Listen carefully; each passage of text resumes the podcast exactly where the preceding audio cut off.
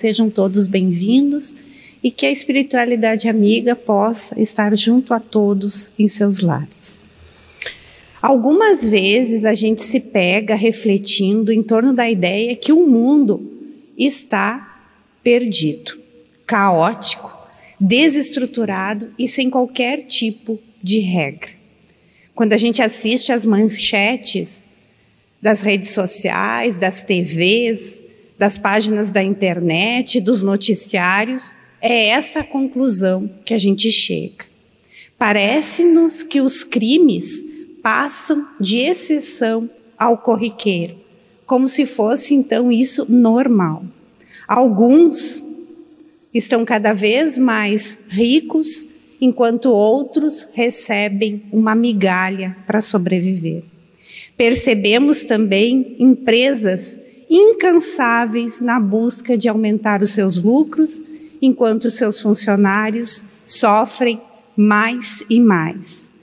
Desentendimentos familiares que avançam para a desarmonia, para a violência física, um atentando contra o outro. Todo esse panorama nos traz essa impressão de que o mundo está totalmente em desalinho, decadente e sem melhores perspectivas. Parece que a gente não vê a luz no fim do túnel.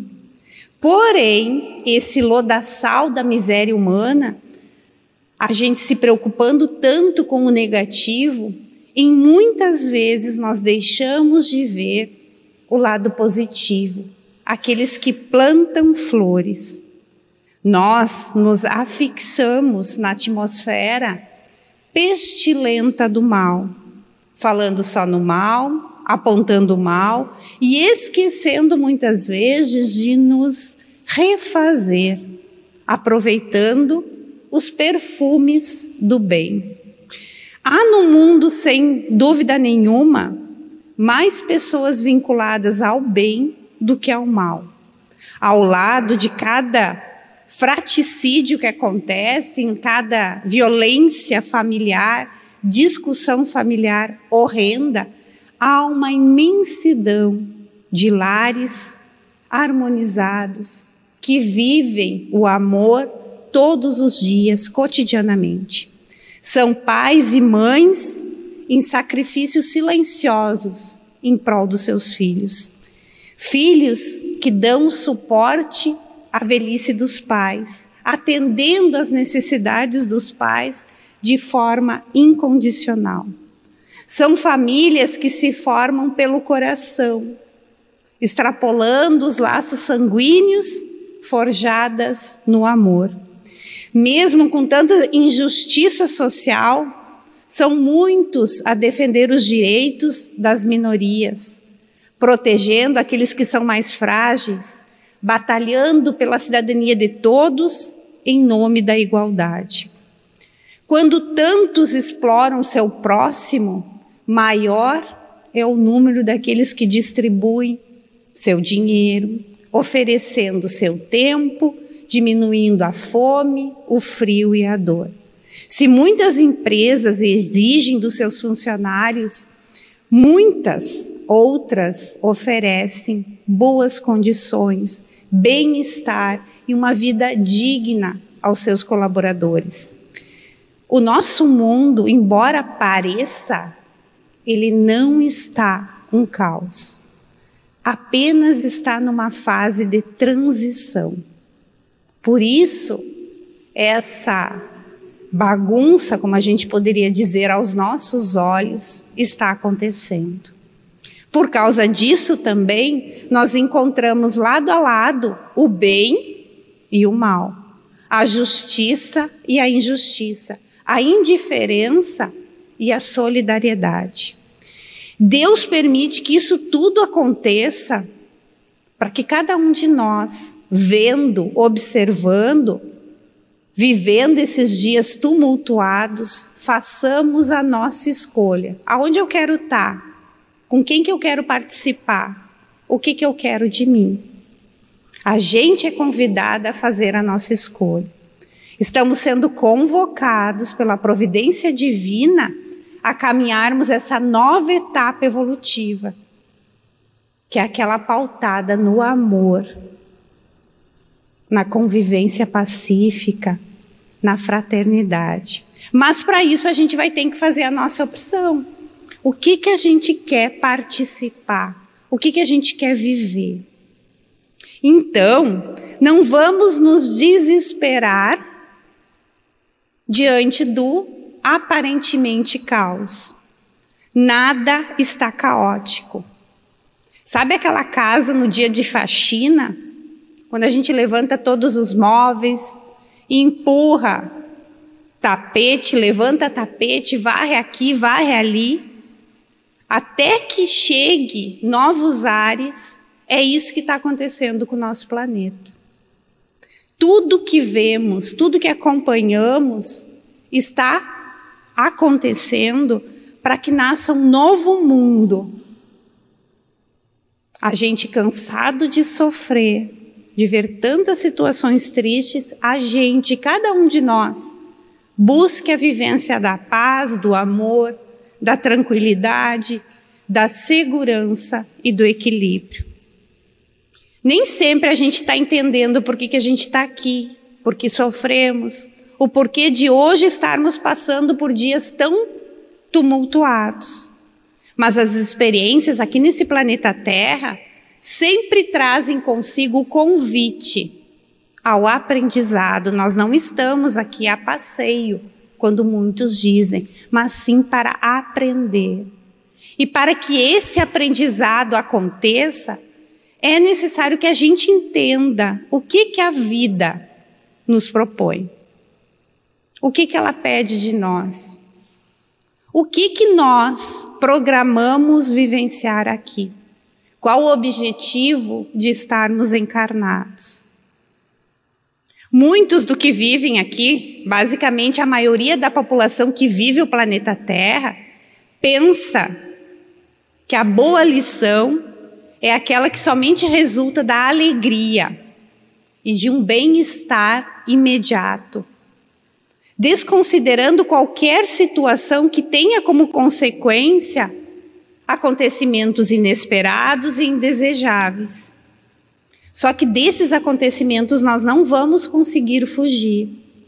As chamadas crises da vida um dia vai chegar a cada um de nós. Não importa a nossa condição financeira, a nossa cor de pele, aonde a gente mora.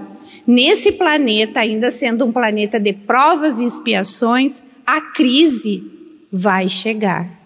E aí então, a gente precisa ver o que que eu te, posso aprender diante dessa situação desafiadora que nos chega. Se é a doença que nos bate à porta, é uma grande oportunidade para a gente desenvolver a fé e a coragem. Porque precisa muita fé e coragem para enfrentar, em alguns momentos, doenças bem difíceis.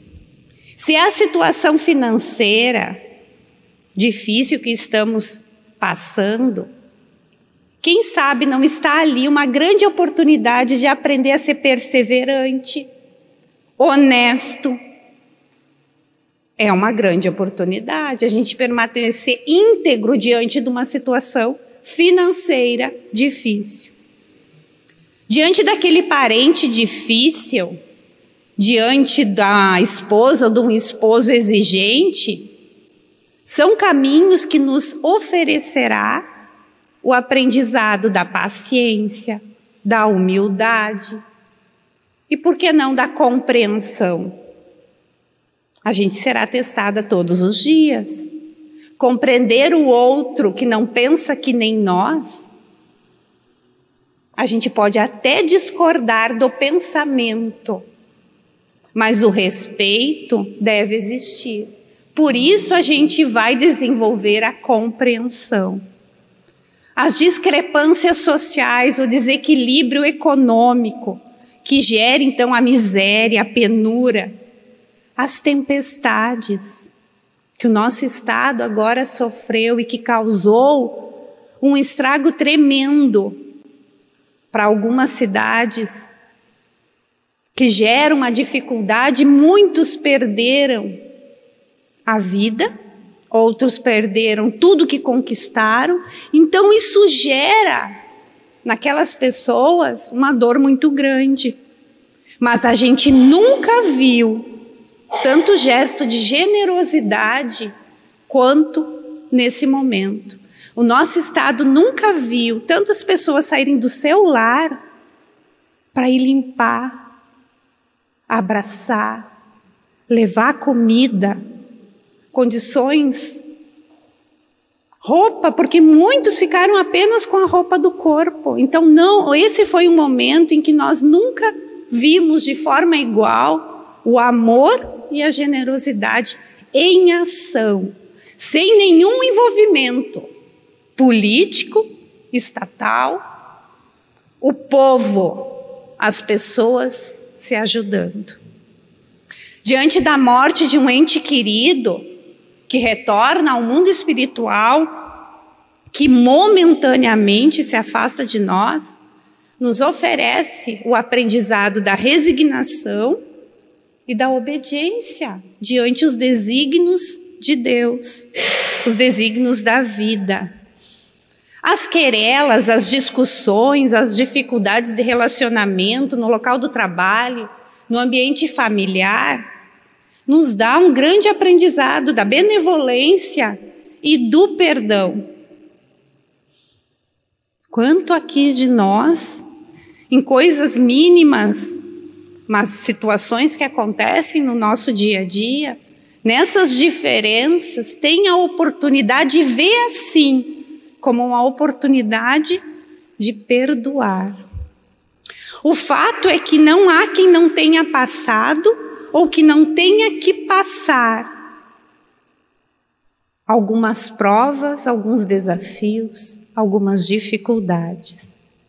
E é porque vivemos nesse planeta ainda de provas e expiações, que só vai mudar, que só vai se regenerar quando nós, cada um de nós, nos regenerarmos, mudarmos, aprendermos.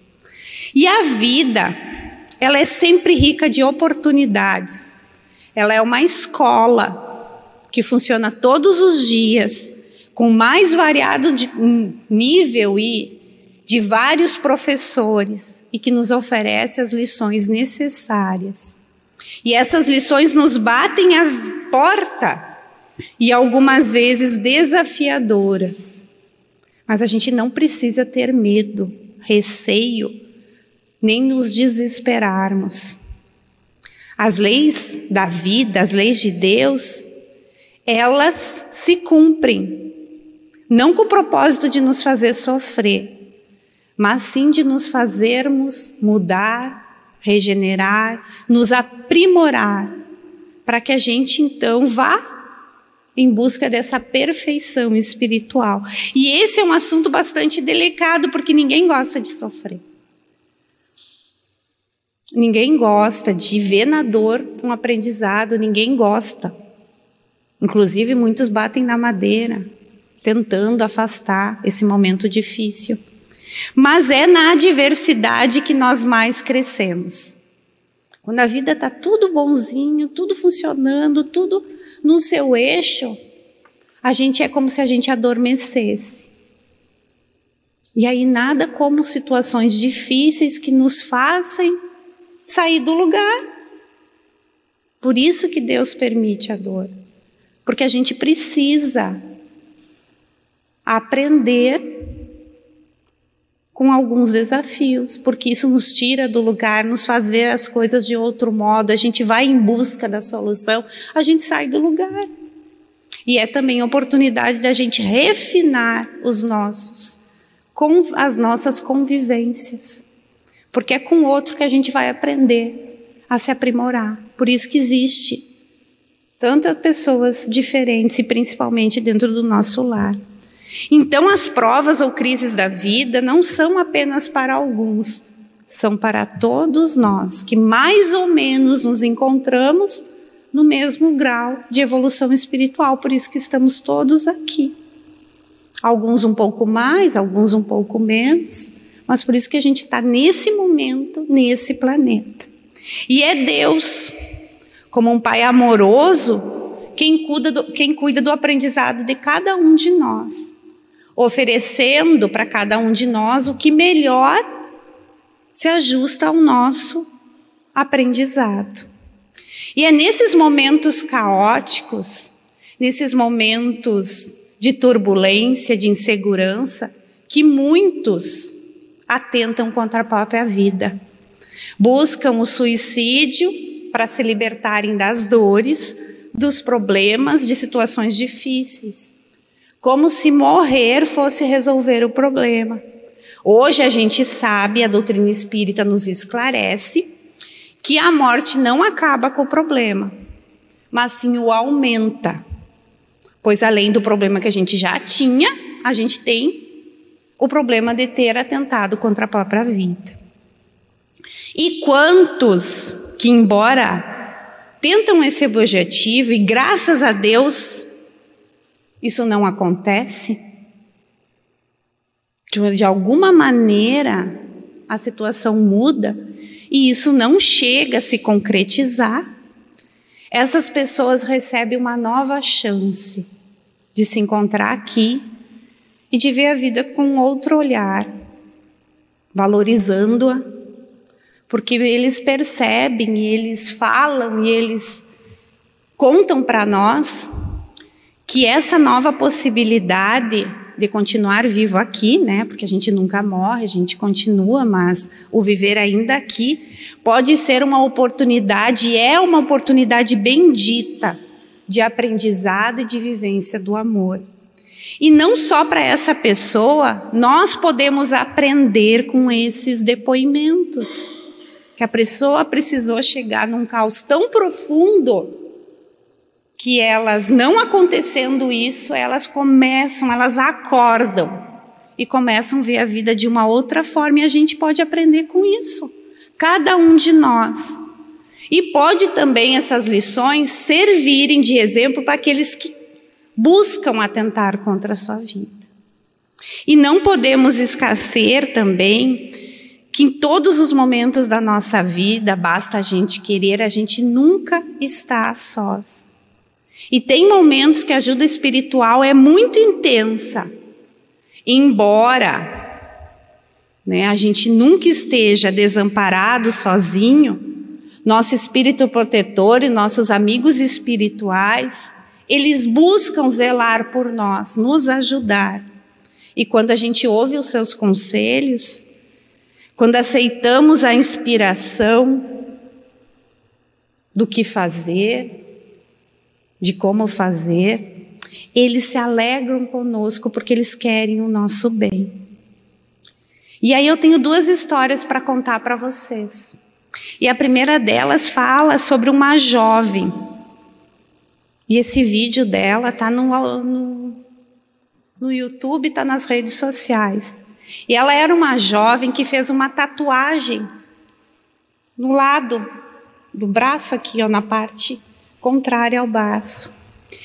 E ela fez essa tatuagem lembrando aquele sinal que apresenta dos batimentos cardíacos.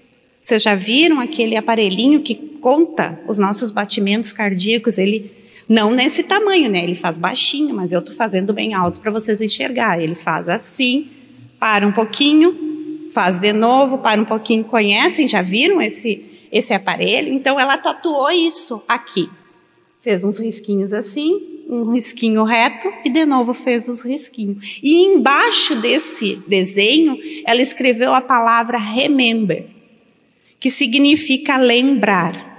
Então, nos dias difíceis da vida dela, ela olha para essa tatuagem e lembra que os dias difíceis vão passar. E vendo também, lembrando também que a vida é preciosa. E do quanto cada um de nós tem condições de passar pelos desafios que a vida não nos castiga, que a vida nos presenteia. Os desafios são presentes da vida. E perguntaram para ela por que dessa tatuagem. E ela conta uma história que eu acho linda. E ela diz: quando eu tentei suicídio, eu estava num quarto de hospital, a médica saiu e entrou um outro médico, muito calmo. Ele estava com uma prancheta nas mãos e perguntou por que, que eu fiz isso. Tão jovens, tão jovem a tentar contra a própria vida. E ela disse para ele: se viver é assim, é sofrer, eu não quero mais viver. Não sei o motivo de viver e nem sei por que eu nasci. E ele, muito calmo, se virou para a máquina dos batimentos cardíacos e disse: Você sabe o que, que é isso? E ela disse: São os meus batimentos. E ele disse: Não. Isso aqui é o resumo da vida. Como assim? Ela pergunta. Então, um médico, esse médico foi de novo na frente da máquina e disse assim: na vida, se você não tiver altos e baixos, você morre. Entenderam por que da tatuagem? Na vida, se você não tiver altos e baixos, você morre. Ela começa a chorar e o médico falou ainda isso para ela: um dia você vai entender porque você está passando por tudo isso. Você não pode é desistir agora. Ele sai do quarto. Quando a enfermeira entra para trocar a sonda dela, e ela diz quem era o médico que saiu daqui agora? Qual é o nome dele? Eu quero agradecer. E a enfermeira diz: Qual médico?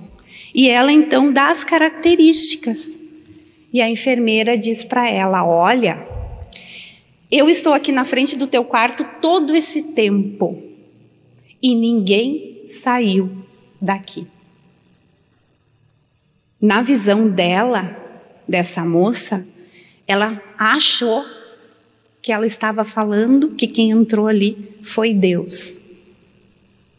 Muito tempo ela não acreditou que seria capaz de receber um amparo espiritual. Ela tinha depressão, ela vivia um mundo caótico. Mas agora ela diz que ela vive pela sua fé. Nós, que temos uma visão um pouco mais ampliada, de, de, que tem esse entendimento das questões espirituais, que a gente sabe que quem visitou ela pode ter sido um amigo espiritual, um benfeitor espiritual, que sim, em nome de Deus, de Jesus, foram até lá. Mas isso tudo a gente pode perceber o quanto que a espiritualidade está bem próxima de nós e que foi possibilitado esse auxílio a ela. Se foi num sonho, porque pode ter sido num sonho, se foi uma manifestação espiritual, nós não sabemos, mas a ajuda veio, chegou até nela. E ela entendeu a forma que Deus se utilizou para falar o coração dela. Ela entendeu esse processo. E salvar um espírito, uma alma, uma pessoa do suicídio, do suicídio, é o objetivo. E isso aconteceu. Ela não mais voltou à depressão e não mais atentou contra a vida dela. E a gente deve lembrar o quanto também a prece pode nos auxiliar. Nesses momentos que a gente se desacredita de todos e da vida.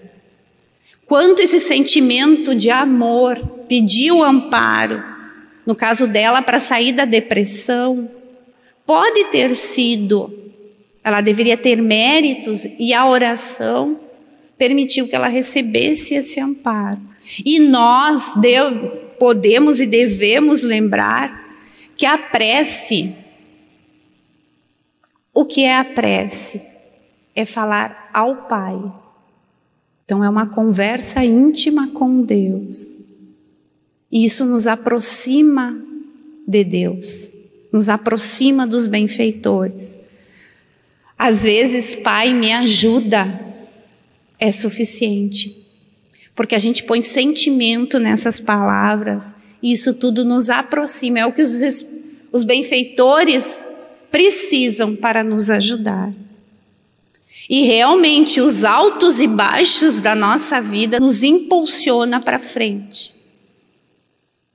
Senão a gente ia ficar paradinho. Então é esses impulsos que a gente ganha, às vezes de dores, às vezes de alguns dias tormentosos, algumas situações difíceis que fazem com que a gente anda para frente e busque as, as, soluções. Uma outra situação que também dá para a gente tirar um aprendizado bem grande, uma jovem senhora chamada Glória, ela também passava por um momento bem difícil e ela também pensou e estava a ponto de acabar com tudo. Ela pensava em se suicidar. Quando ela ia fazer o ato, ela recebe um telefonema. Oi, Glória, você está bem? Ela disse tudo, né? Mas eu. Né? Ela disse o que, que eu ia dizer. Eu disse que estava tudo bem, mas na verdade ela estava indo se matar. A moça do outro lado da linha se chamava Sheila. E a Sheila pergunta então para a Glória: Você ligou para nós? Ela disse: Não. Aonde você está? Estou em casa. Tem alguém com você? Não. Mas não tem um homem aí com você? Não. Ela já está braba. Não, Sheila. Eu estou sozinha, mas o que, que aconteceu? Ela bem irritada, né? Queria, na verdade, que ela, a outra desligasse o telefone para ela ir fazer o que ela estava tentando fazer. Sheila, né, fala para ela, um homem de nome Ângelo acabou de me ligar usando o teu número. E aí ela pensa, né?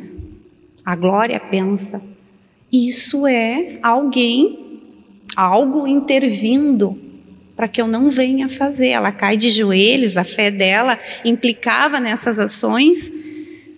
E ela diz para a amiga: eu, eu agora ia me suicidar quando o telefone tocou. Então, são ações que acontecem na nossa vida e às vezes a gente não se dá conta. É o carro que estraga para a gente não sair de viagem. É um filho que adoece para a gente não fazer tal situação. A gente está indo pela rua, está indo pela rua e tem um, um, uma, né, uma árvore que caiu. A gente não entra no avião. São momentos que a espiritualidade usa, então um telefonema com um número e da amiga foi só para ela acordar e ligar. E aí ela conseguiu amparar, então a Glória, ela foi até a casa da Glória, né, ajudar essa amiga. Na verdade, o que a gente precisa é confiar mais em Deus, nos apoiar nele, orar com mais frequência, perceber os detalhes que aparecem, que nos chegam na nossa vida. Nenhum de nós, né, a gente sabe disso, vai sofrer aquilo que não tenha plantado, a cada um segundo as suas obras. Mas o fardo que a gente carrega, ele é compatível com as nossas forças. Ninguém vai sofrer aquilo que não esteja preparado para passar. E não é por isso que a gente deve se sentir fraco, sem coragem, desmotivado, para não dar um impulso de coragem, de bom ânimo, na nossa vida. Através da prece, nos diz Emmanuel, o Senhor nos dará força com uma medida adequada e a palavra precisa no rumo certo. Assim será sempre, porque a, se a criatura dirige, Deus cuida. Manejamos a vida, mas a vida é de Deus. Ele que sabe a hora certa da gente retornar ao mundo espiritual. Ele é o Senhor da nossa vida. Ele sabe o momento adequado que a gente deve desencarnar. Ele nos deu a vida e ele sabe o momento da gente retornar.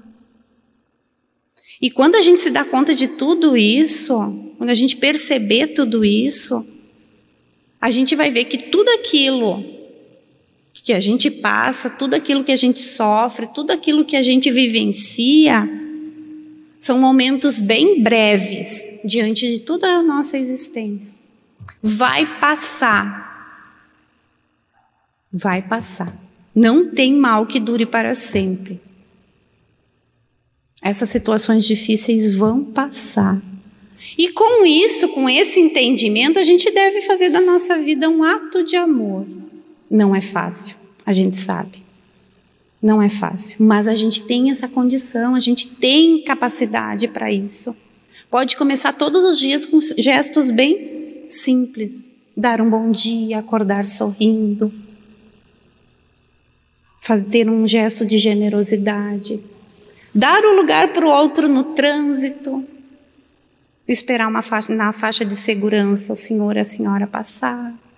São pequenas coisas que já fazem parte da nossa vida, só que a gente, na, na correria do dia a dia, não para para fazer.